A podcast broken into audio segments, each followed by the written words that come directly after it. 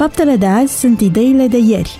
Prin puterea ideilor, lumea se schimbă. Ascultă Contrapunctul Ideilor, o emisiune realizată de Oswald Prisacaru și Ștefăniță Poenariu.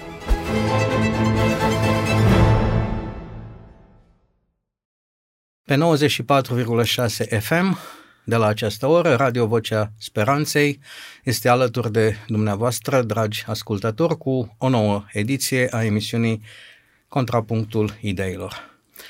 Oswald Prisacaru, realizatorul emisiunii, împreună cu invitatul său permanent, pastorul Ștefăniță Poenariu,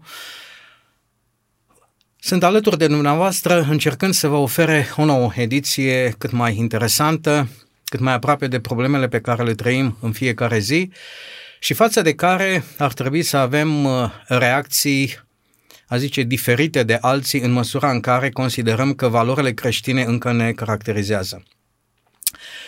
Pentru tema de astăzi am ales cuvântul criză, este un cuvânt cu care suntem obișnuiți de atâția ani. De fiecare dată subiectul este altul, dar nu terminăm o criză și intrăm în alta. Ca cetățeni suportăm acest limbaj și aceste crize în fiecare an. Una a energiei tocmai ne afectează buzunarele, prețurile utilităților, vom vedea în ce măsură vom face față și cum vom face față, pentru că suntem cetățeni, chiar dacă suntem și creștini sau invers spus, suntem creștini și în același timp suntem cetățeni ai urbei. De asemenea, criza sanitară care revine în actualitate tot mai intens, crize politice pe care le trecem înainte de a termina una, intrăm în alta, tot iureșul acesta de la sfârșit de săptămână a generat subiectul acesta să vedem în ce măsură crizele apar în Biblie și cum au fost rezolvate de Dumnezeu, de conducători, de personaje, de națiuni. Poate avem de învățat și pentru viața de zi cu zi și poate cei care ne conduc, dacă ar da mai multă atenție creștinismului de care fac paradă la anumite sărbători când sunt în prim plan și sunt foarte cucernici, poate vor înțelege că este nevoie de mai multă smerenie, aș spune, și de mai puțin festivism în manifestarea creștinismului și de mai multe ocazii în care valorile creștine ar fi integrate în actul de conducere. Domnule pastor, există crize în Biblie? Așa, la un mod, la o privire pentru un cercetător, pentru un creștin, sau subiectul acesta nu apare în Biblie? Chiar la aceasta mă gândeam în timp ce vorbeați, dacă din perspectiva unui creștin ar fi corect să spunem că el trece prin crize. Dacă am găsit o criză în viața ucenicilor, de exemplu, am putea să identificăm pe mare, gata să se scufunde. Și ei, trăind o criză, se și manifestă prin tulburare, sperietură, iar Domnul Iisus Hristos în mijlocul crizei doarme. Și când se scoală, rezolvă criza și cumva nu neapărat îi mustră, dar încearcă cumva să învețe, făcându-ne pe noi să înțelegem că ce? Aici este. Și m-am oprit când mi-a spus întrebarea. Dacă este criză sau nu este criză. Cum să gestionăm crizele, poate că încearcă Iisus să învețe. Da, și asta încercăm în această emisiune să vedem cum anume au fost gestionate crizele în Biblie, în istoria lui Israel, în Noul Testament și dacă din această gestionare a crizelor ceva se poate aplica în viața noastră personală vis-a-vis de modul în care reacționăm. Nu știu în ce măsură cei care generează aceste crize sau care ar trebui să le rezolve sunt dispuși să privească către subiectul acesta al religiei și al creștinismului cu care ne lăudăm, pentru că, hai să fac o paranteză, în perioada în care eram la școală și, eu știu, încercam să înțeleg ceea ce învăț în raport cu ceea ce eram învățat în familie și la biserică, n-am putut să nu constat că eram într-o dublă ipostază. La biserică și în familie învățam creaționismul, în timp ce la școală ni se preda evoluționismul.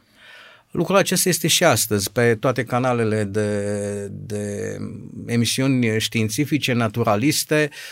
Viziunea asupra mediului, asupra evoluției, asupra naturii este una evoluționistă. Nu apare deloc varianta creaționismului.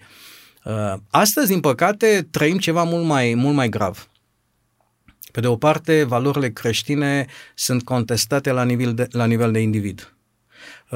Nu știu cum va afecta problema doctrinei bisericii și a modului în care biserica va învăța enoriașii, pentru că astăzi, discutând doar problema identității de gen versus identitate sexuală, constatăm că nu mai este o chestiune care se oprește la ușa bisericii, lăsând autonomie bisericii să predea.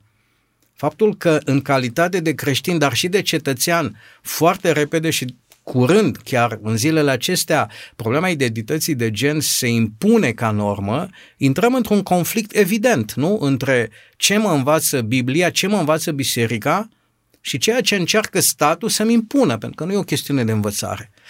Este o criză și aceasta, cum o vom gestiona? Da, este o criză ciudată, pentru că în mod obișnuit criza cuprinde conflictul, este o abordare conflictuală, direct, evidentă, bruscă, pe când noi, în contextul de față, vorbim despre corectitudine politică, nici nu poți intra în conflict cu astfel de viziune, pentru că intrând în conflict deja e judecat. Doar cine discută pe temele acestea, doar cine se exprimă pe temele acestea, deja este fundamentalist religios, deja este considerat liban, adică cumva incult, înguz la minte, și corectitudinea aceasta politică te pune într-o postură în care trebuie să taci.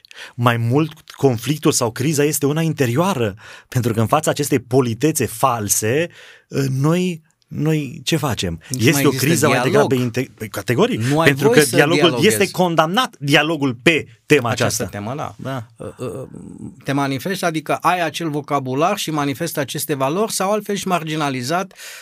Există, din păcate, situații grave în care profesori universitari americani sunt scoși din învățământ dacă nu îmbrățișează aceste valori, noi valori, cu ghilimele de rigoare, dragi ascultători. Dar nu acesta este subiectul emisiunii, domnule pastor. Am căutat cuvântul criză, repede, să văd așa ce spun oamenii despre el.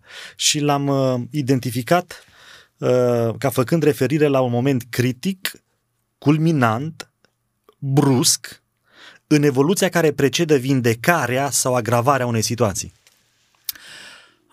E bună definiția, numai că e corectă. E bună pentru ce avem noi de discutat și crizele acestea în Biblie se manifestă pe multiple planuri. Există crize individuale, diverse personaje care trec prin momente de criză personală. Ioan Botezătorul, la un moment dat, când îl întreabă pe Hristos dacă tu ești Mesia sau un altul, după atâtea și atâtea ocazii în care a fost convins de mesianitatea Domnului Hristos. Există crize în familie, nenumărate crize în familie. Să ne referim doar la contestarea lui David ca rege de propriul său fiu de Absalom. Există crize în biserică. În biserică nu. Nu? Sau numai în Vechiul și Noul Testament, în secolul nostru, crize în biserică nu sunt. E interesantă observația mea, ți-a deschis un subiect. Există crize în biserică și astăzi sau numai le discutăm istoric cele din biserica veche, să spunem? Este mai ușor să le discutăm pe cele. Bine, criza cumva depinde și de felul în care ne raportăm la anumită situație. Ne temem de cuvântul criză pentru că arată neputința noastră. Dar temându-ne de ideea aceasta, categorii nu putem avea un management corect al crizei. Există categorii crize și crizele, din păcate, cele mai profunde sunt cele care nici măcar nu sunt vizibile. În Biblie sunt conduceri la nivel de stat. Să numesc doar două din ele. Împărțirea în două regate a lui Israel este o criză statală, după cum trimiterea în robie a întregului popor, a întregii națiuni, este un eșec. Și dacă tot vorbim de criză, așa să vă provoc, credeți că robia babiloniană este un eșec al statului Israel sau un eșec al bisericii din timpul acela, al poporului lui Dumnezeu ca reprezentant, deci ca biserică în limbaj nou testamental? Este un eșec al bisericii sau un eșec al statului în robia babiloniană? Lucrurile au început să fie amestecate și teocrația aceasta a trecut la un anumit moment dat al istoriei, poporul Israel a trecut de la sfera religioasă la cea politică și cumva statul și biserica, statul și poporul Dumnezeu au început să se identifice atât de mult încât ar fi greu să răspundem foarte categoric. Tind totuși să cred că acea criză a fost determinată, sau acel eșec, acea criză a fost determinată mai mult de dimensiunea religioasă decât de ceea ce ține de strategie, de intelect, de negociere, de politică, ci îndepărtarea de Dumnezeu, ba încă mai mult decât atât. Copierea principiilor din societate, din lume, copierea principiilor de funcționare politice din societățile vecine a condus la această separare de Dumnezeu până într-acolo încât ei au fost cuceriți și luați în robie. Mai degrabă politică, mai degrabă religioasă decât politică, adică mai degrabă a fost un eșec al bisericii, poporul Dumnezeu, decât al statului. Însă s-ar putea ca exact aceeași problemă să fie și astăzi. Îmi place... Îmi scap acum autorul care vorbea despre crizele sociale, financiare, politice și găsea ca sursă a fiecărei crize criza morală pe care ne legăm de religie.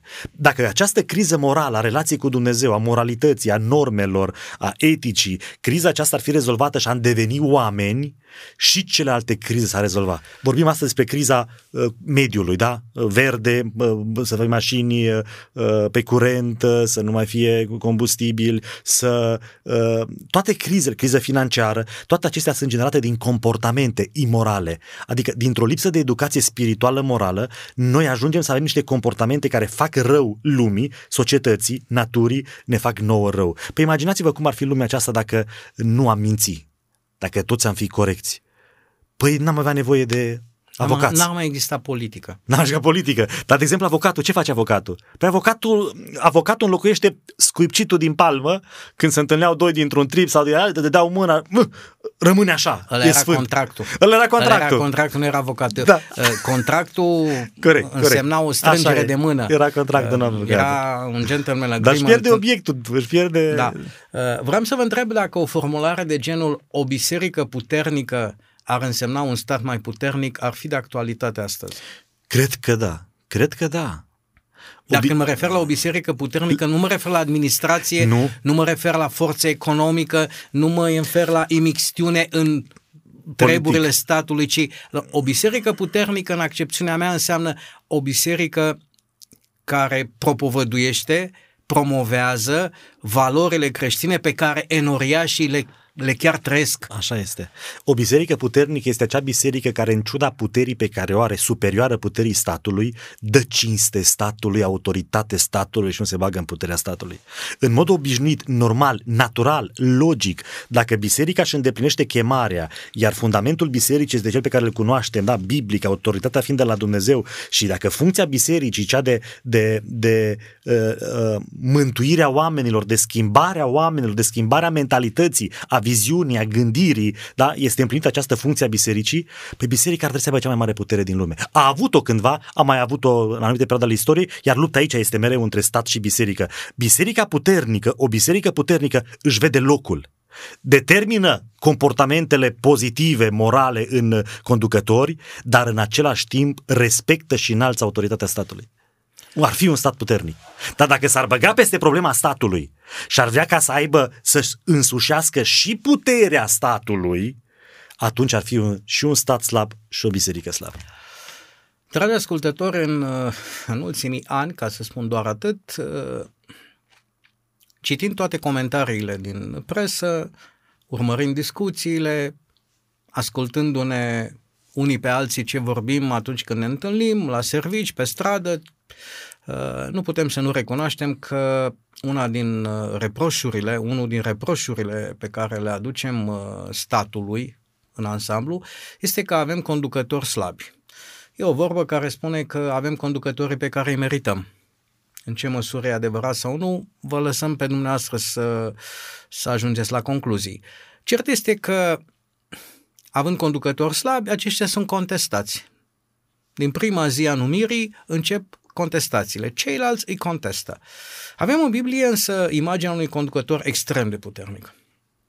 Moise este un conducător atât religios, foarte puternic, dar ceea ce o să vă provoc în momentul acesta să discutăm este contestarea lui Moise pe linia conducerii civile, să spunem. El este cel care scoate poporul într-un mod senzațional din Egipt, dar asta nu îl păzește de a fi contestat nu de străini, nu de cei pe care îi conduce, ci de propria familie. Este un moment în care sora și fratele lui se ridică împotriva lui. Uh-huh. E normal? Este de așteptat.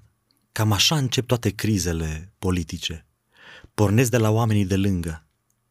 Când ești atacat din interior, n-ar trebui să temi prea mult. 1.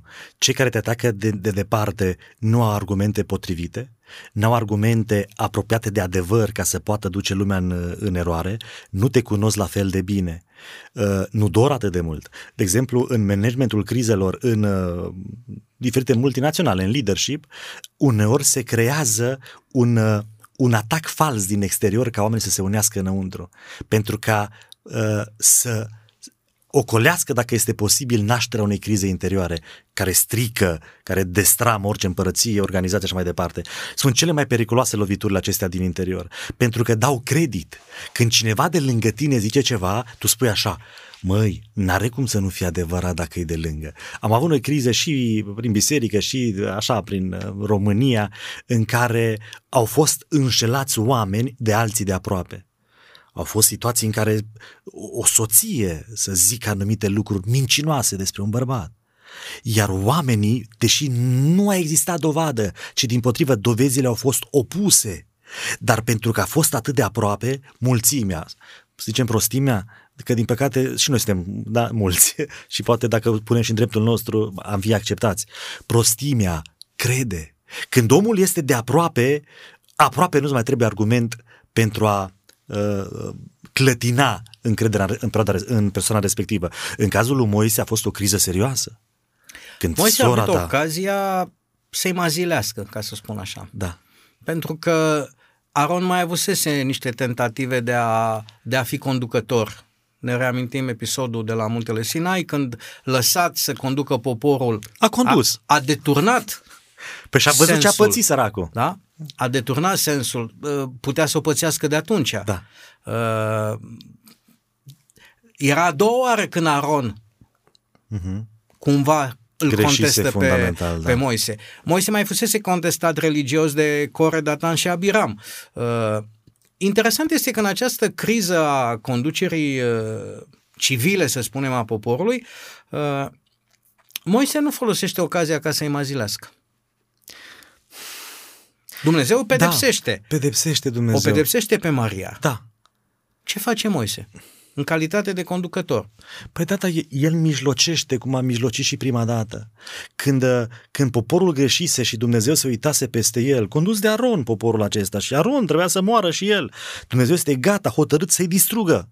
Și îi promite lui Moise că acea distrugere nu-i va afecta relația cu el și nici măcar măreția viitorului imperiu pe care îl va avea, ci dimpotrivă va spori și Dumnezeu îl va binecuvânta. Iar el se interpune între Dumnezeu și pedeapsă, spunând: omoară-mă pe mine, lasă-i pe ei să trăiască. Spiritul acesta hristic, modelul acesta, care este modelul lui Hristos regăsit în Moise, este preluat în mijlocirea, în fapt, pentru Aron și pentru Maria.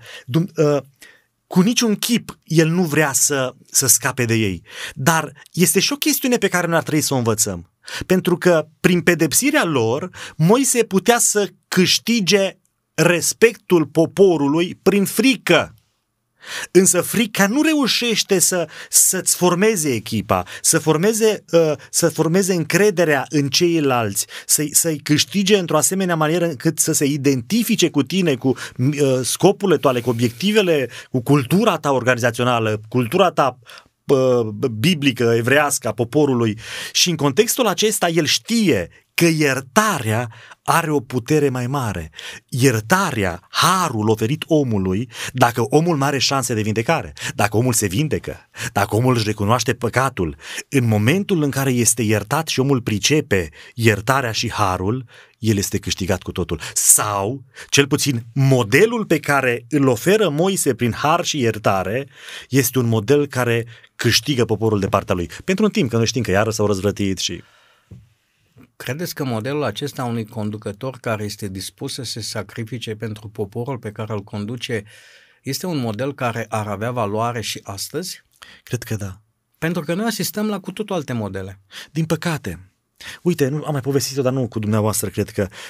În încercarea mea să explic lui Iacob ce înseamnă păcatul, da, că îi face rău, ce înseamnă responsabilitatea, l-am condus într-un moment în care i-am purtat de o pedeapsă. Momentul acela a fost șocant pentru el. Cum adică? Adică acest comportament noi am stabilit împreună, duce la anumite consecințe, acestea sunt consecințele, astea sunt regulile noastre, nicio problemă, ești iertat. Și de data aceasta por de o pedeapsă. A fost în el o luptă, o tensiune inimaginabilă și el a înțeles povestea Mântuitorului Iisus Hristos, care ne conduce în același fel. Dă în prostie, parcă. Pare prostie, nu? Adică iubirea asta până la capăt, în care nu doar că ierți, că nouă ne e greu să ne iertăm unii pe alții, dar iertarea aceasta din punct de vedere biblic costă. Adică Moise nu doar a zis vă iert și a spus Dumnezeu lasă Doamne că iert, ci Moise a înțeles ce înseamnă neascultarea. Rebeliunea are o consecință și el spune eu n-am pretenția să ierți pentru că nu-i corect să ierți, omoară-mă pe mine și ei să rămână. Cucerește omul de lângă. Modelul la care asistăm astăzi este că vin ai mei, pleacă ai tăi. Dacă pot să te mazilesc și fără probe. Da, păi cu probe. Da.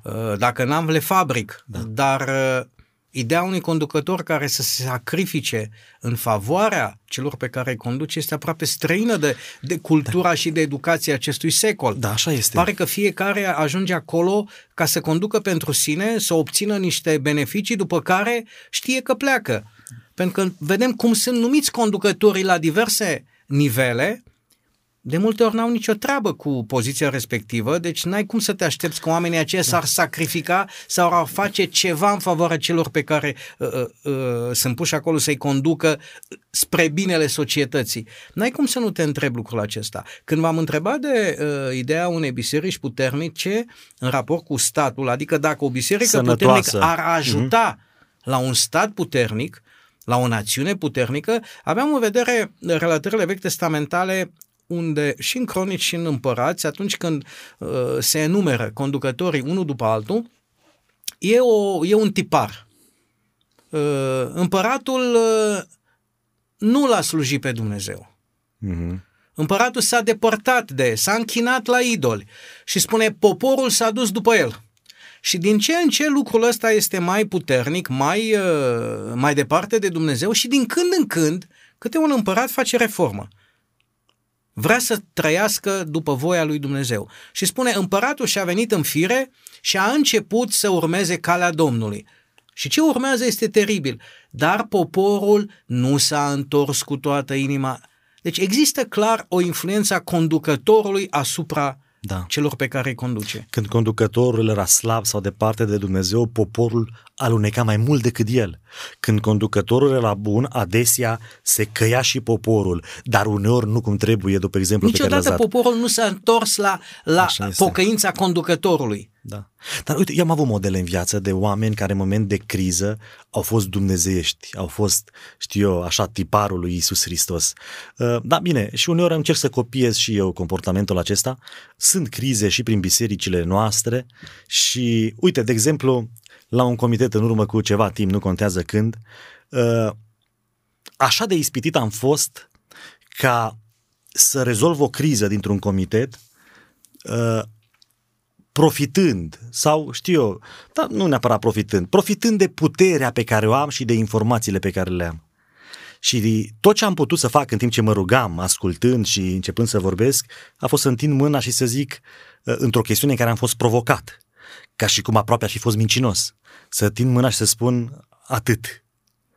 Tăcând, lăsând posibilitatea unora să creadă că eu greșesc, că nu zic, că n-am ce să zic, că de aceea nu zic. Dar de multe ori un lider, de dragul de a proteja pe cineva, având imagine de ansamblu, ar trebui să învețe să piardă, să se sacrifice, lăsând chiar imaginea aceasta, nu știu, de dragul de a mai salva ceva dacă se poate salva. Și ce se spune? Că a fi bun nu înseamnă să faci binele.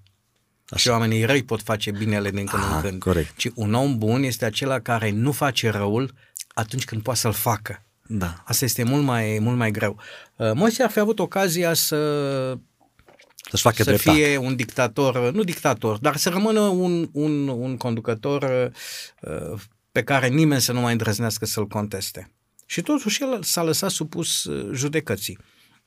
Un alt conducător în Biblie, de data aceasta, care nu provine de rândul evreilor, este Nebucadnețar. Este un conducător mândru. Vălos.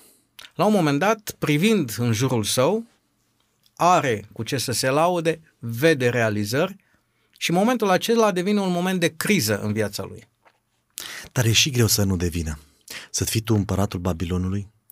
Să vină Dumnezeu la tine și să-ți spună tu ești capul de aur? Adică cum să nu ți se urce la cap? S-a urcat la cap, nu? Că nouă ni se urcă la cap de la nimic.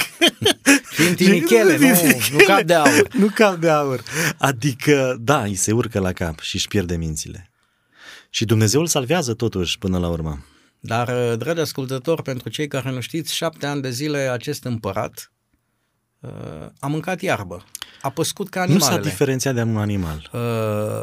Evenimentul este consemnat în istorie, să nu vă imaginați că este o simplă relatare biblică, un mitologică sau o mitologie sau orice altceva. Și după 7 ani Dumnezeu îl ridică. Interesant că după 7 ani el înțelege și dă slavă lui Dumnezeu. Ceea ce este mai trist este că băiatul lui n-a învățat nimic. Ajunge împărat, Belșațar, și nu doar că este fălos ca taică-so, ci este și nepriceput. Se pare că asta este o boală a dinastiilor, ca să spun așa. Copiii unor lideri puternici, rar de tot se ridică la înălțimea părintelui. Nu am în minte acum un asemenea conducător care să fie mai puternic sau la nivelul tatălui său. Îmi aduc aminte de cineva, zice, uite cum zicea fratele pastor, o și Noica înainte, o parafrazat-o mulți, că vremurile grele formează oameni puternici. Oamenii puternici formează vremuri bune. Vremurile bune formează oameni slabi. Oamenii slabi formează vremuri grele. Deci iată că criza despre care noi vorbim face parte dintr-un ciclu al evoluției, al creșterii noastre. Așa că iată că uneori poate dintr-un împărat bun să iasă unul. E o ciclicitate și pentru că vorbim de conducători buni, am schimbat puțin sensul discuției, să spunem, sau ce aveam pregătit imediat, m-am gândit la Iosif. Pentru că la un moment dat Iosif conduce, de fapt, este primul ministru, este cel care executiv conduce Egiptul, nu faraon conducea Egiptul. Iosif era cel care guverna, de fapt, executiv, să spunem, pentru zilele noastre, el era primul ministru. Da? Într-o republică, să spunem, de tip parlamentar, cu toate că era o regalitate acolo. Este un moment de criză, când intervine foametea în Egipt. Pentru că acela e momentul de criză resimțit de popor. Cum s-a pregătit Iosif? Pentru că a știut de criză. Criza aceasta l-a prins pregătit. Păi l-a prins pregătit nu doar datorită istețimii lui, ci și datorită relației cu Dumnezeu, care l-a înștiințat și l-a învățat ce să facă. Păi și astăzi anumite lucruri Dumnezeu ne spune și se pare că noi nu înțelegem niște legități care apar în Biblie. Așa este. Noi le negăm. Nu sunt de dimensiunea descoperirii lui Moise, dar totuși ciclicitatea aceasta evoluției economice este recunoscută și cunoscută de economiști. Este chiar una din primele, să spunem, perioade de 7 ani în care, după o perioadă de bunăstare, urmează una proastă, o criză economică într-un limbaj contemporan. Moise a fost pregătit pentru criza asta economică? Iosif, nu Moise, mă scuzați, da. Iosif a fost pregătit pentru criza asta economică? A fost pregătit, pentru că în anii de belșug a strâns pentru anii slabi. E o lecție pe care ar trebui să o înțeleagă conducătorii în anii în care lucrurile merg bine, cheltuiesc tot? Este o lecție pe care ar trebui să o învățăm, dar pe mine mă surprinde ceva la el. Și este de discutat, nu știu dacă vom avea timp. În ciuda faptului că el are înțelepciune și se pregătește pentru anii răi, când vin anii răi, el îi ajută pe cei slabi nepregătiți, dar nu-i mai pune în aceeași postură, în același statut, ci oamenii devin cumva robi ai împăratului. La sfârșitul perioadei. La sfârșitul perioadei. Le dă, dar le ia. Adică nu există un ajutor social. Nu e un ajutor social. Aici am putea interpreta că el este interesat de bogăție sau de fapt este interesat și de educația oamenilor, încercând să învețe responsabilitatea, încercând să învețe să muncească, încercând să învețe ce înseamnă consecințele unor lucruri. De ce oare să le ia pământurile, dându-le apoi... Deci o lecție, nimic nu se dă gratis. Pamă, și așa să facem și noi? Nici o lecție, e o lecție, e nimic o lecție. Nu se dă gratis. Adică nu există așa, vă dăm mâncare și voi stați cu burta la soare. Da. Da. Nu. Ceva se întâmplă. Părerea mea este că foarte mulți din populația Egiptului în cei 7 ani n-a gândit că trebuie să pună bani albi pentru mâncat, zile negre. Au mâncat, s-au distrat, au cântat. S-au distrat. Asta este, să spunem, și observăm într-o perioadă în care lucrurile sunt foarte bune din vedere economic, tentația este să risipești, în niciun caz să economisești. Să te gândești că va veni totuși și o zi rea după aceste zile bune. Nu la nesfârșit lucrurile sunt bune. Așa este. Dar oare ar trebui să învățăm noi din felul în care l-a procedat și a dat? Păi Pavel zice în Noul Testament o chestie și mai tare. Cine nu muncește, nici să nu mănânce. Adică, bun, sunt cazuri și cazuri. Cine nu vrea să muncească, să fim foarte corect cu nuanța. Da. A nu munci e una, a nu vrea să muncește alta. Sunt oameni care ar munci, dar nu pot. Au un anumit statut care îi împiedică să muncească. Nu mai au putința de a munci. Însă, din păcate, asistăm... Uneori ne mustră conștiința fără drept.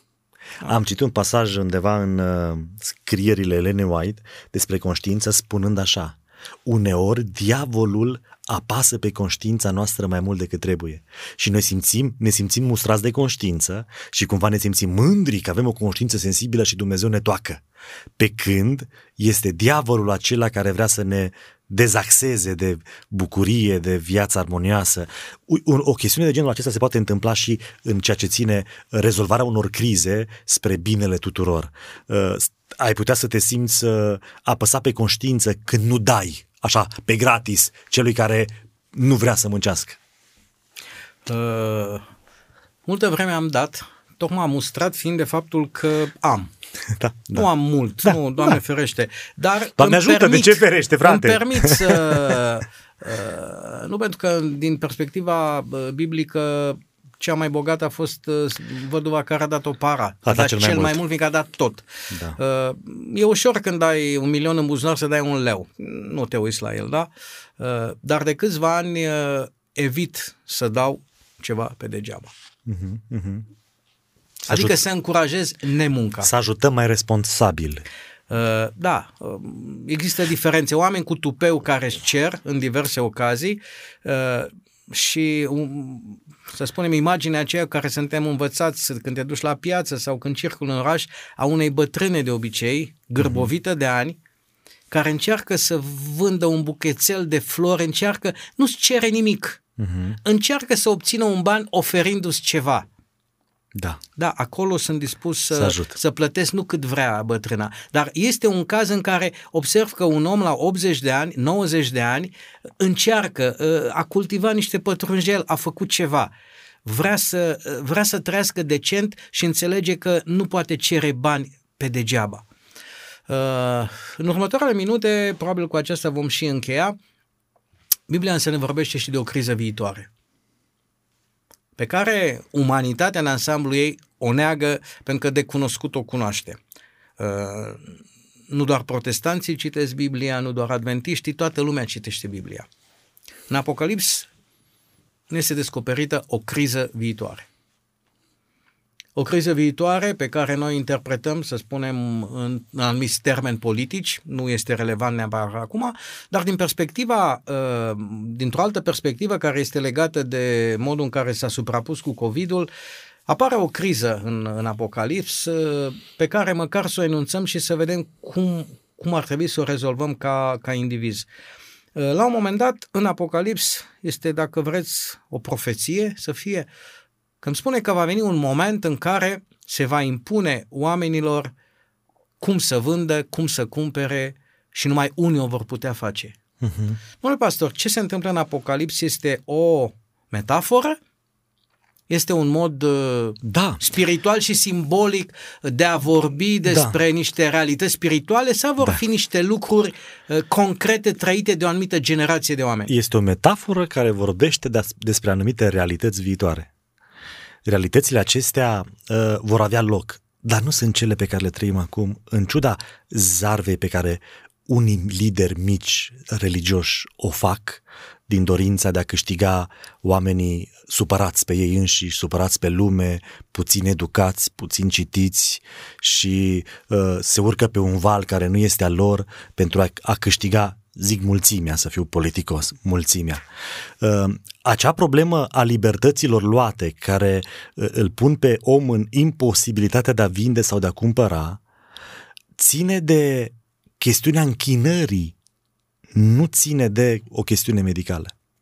Pentru că se vorbește foarte mult astăzi despre criza prin care trece medicală, că iată că nu mai putem vinde, în București am înțeles că nu mai putem intra în mall fără... Nici în Brașov, de ieri după amiază. Serios? Da. Eu am experimentat ieri după amiază. Îți cere certificatul verde?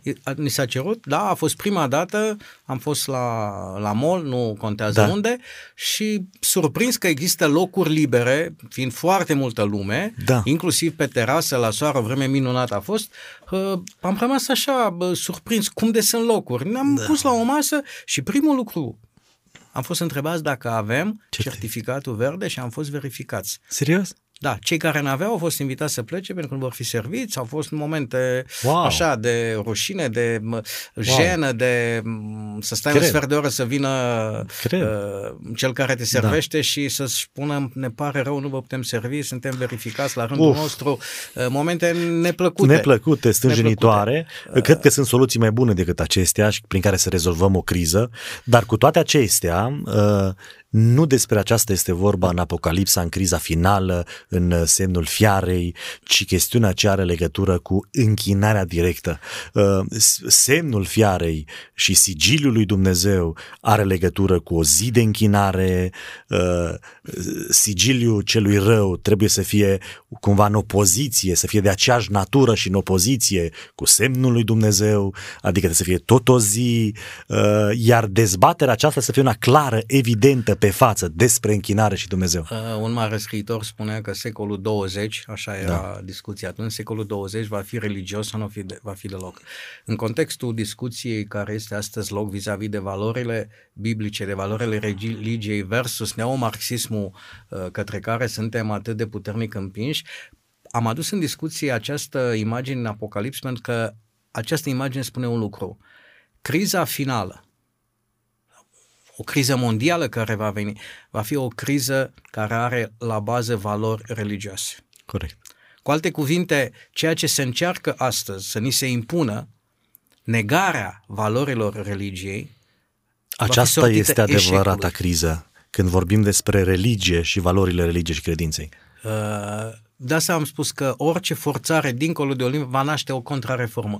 Eu sunt convins că dincolo de un anumit punct, forțarea aceasta a conștiinței prin negarea unei educații religioase, și nu vorbesc doar creștine, se pune problema și lumea musulmană, așa este. Care este mult mai riguroasă cu propria învățătură decât este creștinismul. Oamenii îl așteaptă pe Mesia. Mesia este așteptat nu doar de creștini, într-o formă sau alta. Când va apărea profetul, înainte să apară Mesia profetul, Scriptura spune că va apărea un antichrist. Antichristul se va manifesta în mod supranatural. Deci vom trăi în istoria omenirii un moment în care știința va fi subordonată credinței și supranaturalului. În care argumentele, și iată deja trăim o chestiune de genul ăsta, că nu mai contează argumentul, nu mai contează știința, contează mai mult emoția, așa, dar reacția despre care vorbiți dumneavoastră că va fi creată este tocmai aceasta, în care religia își va impune valorile și supranaturalul, iar oamenii în domeniul acesta religios vor trăi o criză inimaginabilă în care nu vor putea discerne lucrurile și atunci nu vor putea vinde, cumpăra și într-adevăr... Discutam cu un teolog săptămâna trecută și am pus problema aceasta a crizei finale, așa cum este prezentată de Biblie, și am zis dacă ea va privi doar lumea creștină sau globul pământesc, în condițiile în care creștinismul e cam a treia religie numeric vorbind, și exact argumentul acesta a fost adus de teolog. În momentul în care va apărea Antichristul, și Antichristul nu este o figură de stil, nu este o învățătură, ci Antichristul va fi o persoană. Așa este. Au zis, în momentul acela, impactul unei apariții de acest tip, izbăvitoare, mântuitoare, va face ca lumea să devină creștină mai repede decât a căzut comunismul. Așa este. Au zis, nu vă uitați la istoria musulmanilor, la faptul că suntem religiile asiatice, acolo, și acolo, zicem, Iisus este profet, așa este. Este cunoscut. Au zis, este neimaginabil, dar așa se va întâmpla. Lumea va deveni creștină într-un timp de neimaginat. Văzându-l pe Hristos, pipăindu-l. Pe falsul Hristos. Care va spune și va pretinde niște lucruri. Da. Și lumea se va conforma. Da. Aceasta este criza care va veni. Și istoria ne învață că lucrurile se întâmplă așa cum le prezintă Dumnezeu, nu așa cum vor oamenii. În toate problemele de închinare, nu mai avem timp. Oamenii au încercat să falsifice închinarea cerută de Dumnezeu. Și un timp a fost permis, după care lucrurile au fost aduse în făgașul pe care Dumnezeu l-a spus. Vă mulțumesc pentru participarea, dragi ascultători. Emisiunea de astăzi a încercat să strecoare în mintea dumneavoastră ideea că valorile creștine nu trebuie să rămână doar în curtea bisericii pentru o anumită zi de închinare când ne ducem la un eveniment în biserică, ci ar trebui ca prin prisma valorilor creștine să judecăm conducătorii noștri, crizele din stat, crizele din familie și să încercăm să aplicăm aceste valori cât mai aproape de modul în care ele sunt prezentate, dar cât mai des cu putință. Domnul pastor spunea că ce ar însemna o lume în care să nu mințim. Haideți să încercăm să spunem o zi în care să ne propunem să nu spunem nicio minciună, să vedeți ce greu este. Și probabil sunt zeci de exemple de genul acesta pe care le-am putea aplica în viața de fiecare zi.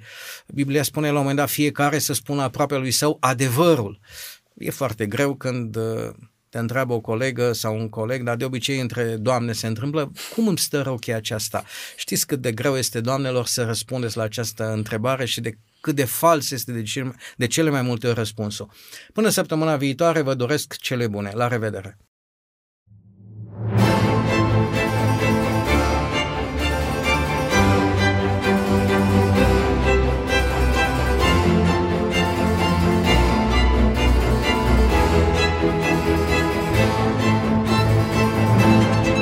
Faptele de azi sunt ideile de ieri. Prin puterea ideilor, lumea se schimbă. Ascultă Contrapunctul Ideilor, o emisiune realizată de Oswald Prisacaru și Ștefăniță Poenariu.